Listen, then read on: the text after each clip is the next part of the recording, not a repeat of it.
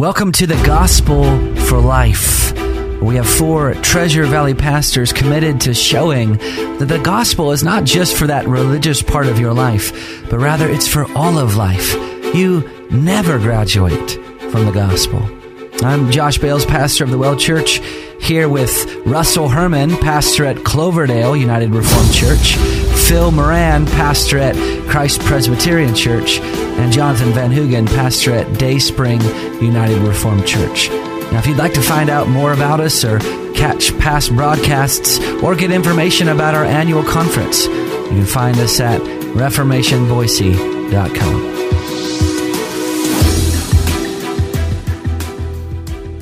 As we begin today's program, I want to ask you, the listener, a very important question. What is the chief characteristic of those who have experienced revival in church history? Whether it be in the time of the Reformation, when Martin Luther was rescued from his morbid introspection by his understanding of Romans 1:16 through 17 for the first time, or in the First Great Awakening when George Whitefield finally understood the new birth from Henry Scougal's book The Life of God and the Soul of Man, or when Jonathan Edwards' wife Sarah discovered that she was beloved of that great being who made and rules the world. What is the common thread that runs through all of these? And the answer is our assurance of salvation. In all revivals, the chief characteristic of all revivals is that there is an overwhelming sense of God's love and full assurance of salvation, accompanied by awe and joy and praise. Mm-hmm. In other words, you know, Thomas Brooks, the Puritan, said that assurance of salvation is like heaven on earth. And of course, a lack of assurance can sometimes feel like a hell on earth. Yeah. And, and I would add perhaps another dimension to that. I think it's the same dynamic, but just perhaps another dimension that that part of the evidence of the new birth is a passion for the gospel. Mm-hmm that we become passionate that others know, that we're so overwhelmed with how God, good God has been to us and this assurance, knowing that we are um, redeemed and that we're beloved. Uh, we want others to know. That's that's just a natural outgrowth. We we become passionate about the gospel. That's right. So let's address uh, some of the ways that we lose assurance. Um, and I, I don't pretend to think that there's just one cause. Right. But brothers, what are the co- what are some of the causes of losing our assurance? Well, perhaps I'll just touch on one. Um, I think sometimes, and, and, very often, we've just talked about the assurance that comes. Um, and, and you gave us a, a, very good the happy persuasion that your soul in your soul that you are loved by God and saved by Jesus Christ. Yes, that is a that is a wonderful definition, Josh.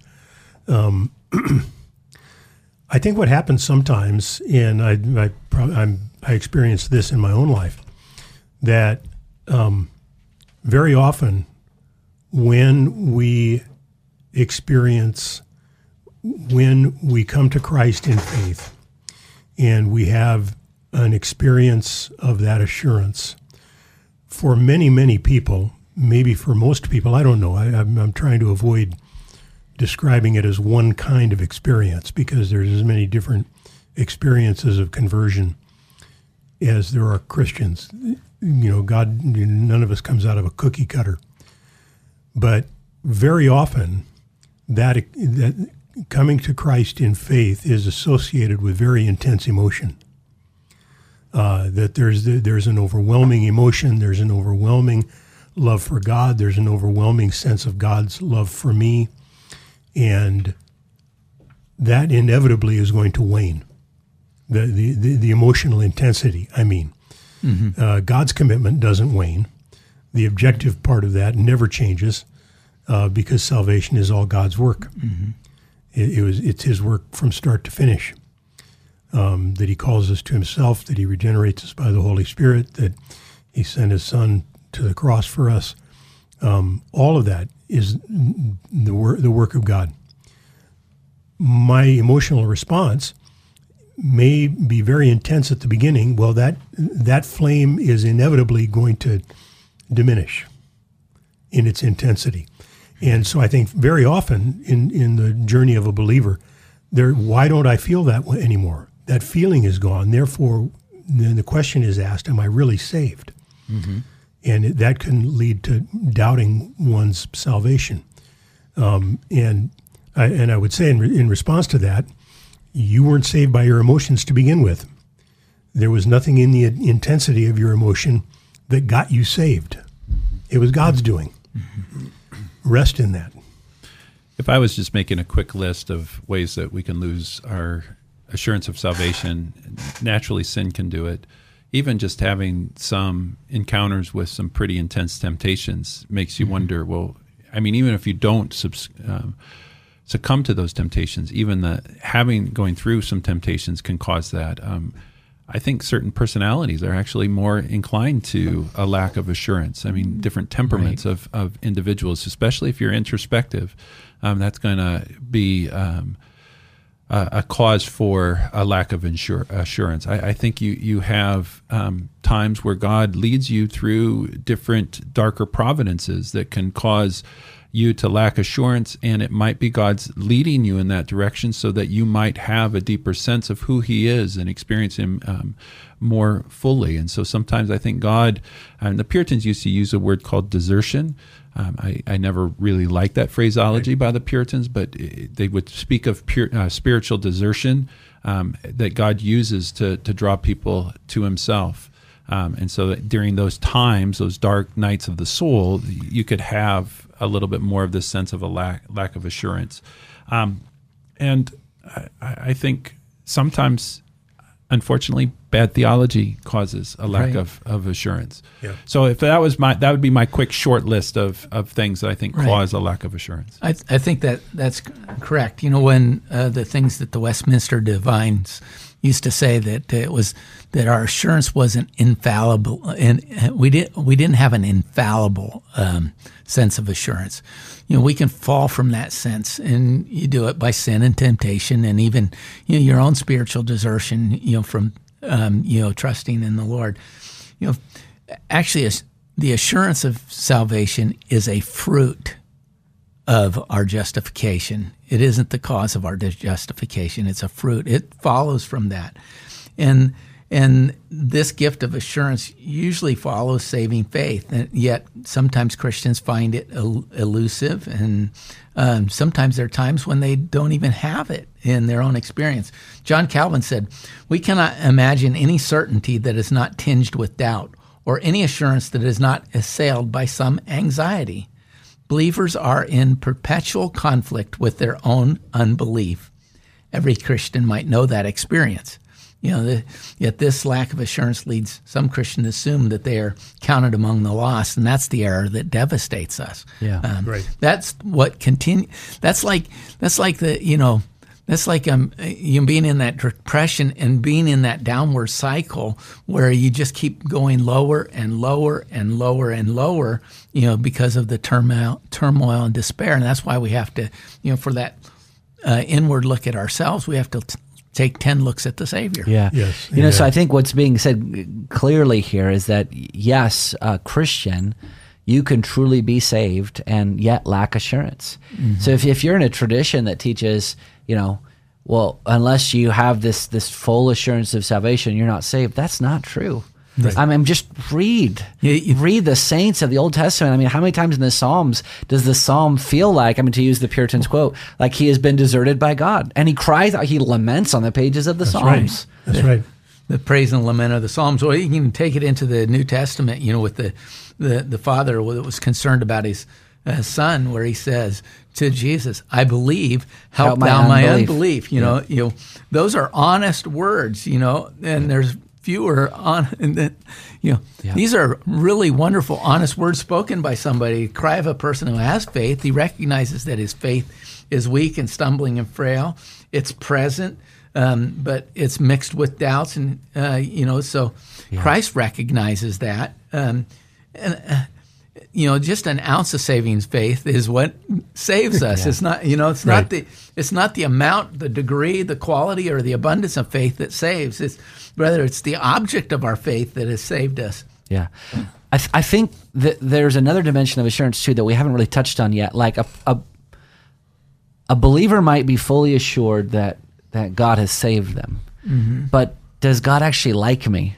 Is God actually pleased with me? Yeah. Does God? Um, I mean, yeah, He's God. He has to love me now because I'm in Jesus. But does He? Right. it- it- does He have favor towards me? Right, right. That that's the kind of assurance that I struggle with more than the the, Yes. the assurance of my salvation. Yes, yeah. The idea that, and, and to put it in, in very almost too blunt terms, that God is perpetually disappointed with me, um, which is nonsense.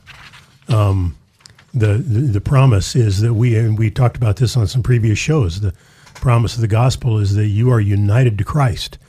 You've been united with Him in His death. You you are united with Him in His resurrection. And that means uh, that the word of the Father spoken at the baptism of Jesus is spoken to you as a believer. This is my child, my beloved. In you I am well pleased. Now, do do we do we do things that um, disappoint God? That that do we do things that our Lord grieves over? Yes, absolutely we do. But we can never fall out of. And this is and this once again. Uh, do- don't don't be a victim of bad theology. Uh, don't don't let your emotions drive the bus on this. Uh, drive drive the bus of your soul. Let the promises of God drive the bus.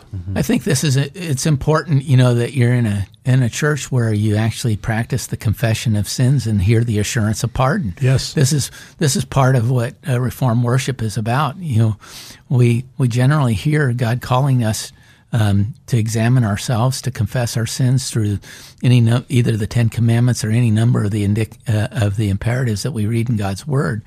But then what follows uh, on that, with that confession of his sins, those who truly confess their sins, we ought, ought to hear those very words of pardon and encouragement. Yes. That if we confess our sins, he's faithful and just to forgive us our sins, cleansing us of all unrighteousness.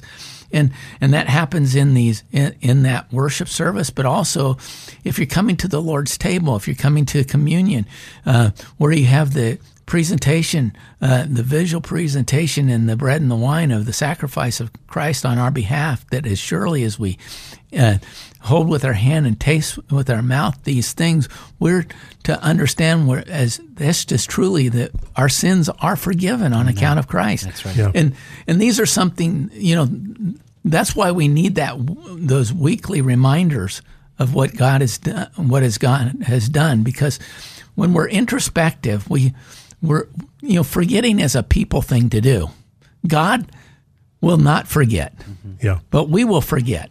And so we need those reminders when we come into his house, and we get them from the community of believers that way. Mm-hmm. Yeah, and you know, there's it just occurred to me there's another element that, that we haven't even mentioned yet, and that is there is an enemy of our souls who mm-hmm. is whispering in our ears uh, a string of lies, and his his his greatest lie. I mean, if he can't keep us away from Christ, is to is to keep us. Uh, is to keep us so uh, in, wrapped up in ourselves and, and twisted in on ourselves that we're ineffective for Christ. But he's constantly, the evil one is constantly whispering in our ear, well, yes, God loves others, but not you. And your sins are just a little too great. And y- yes, but God is really disappointed in you. And, you know, th- those lies go on and on and on.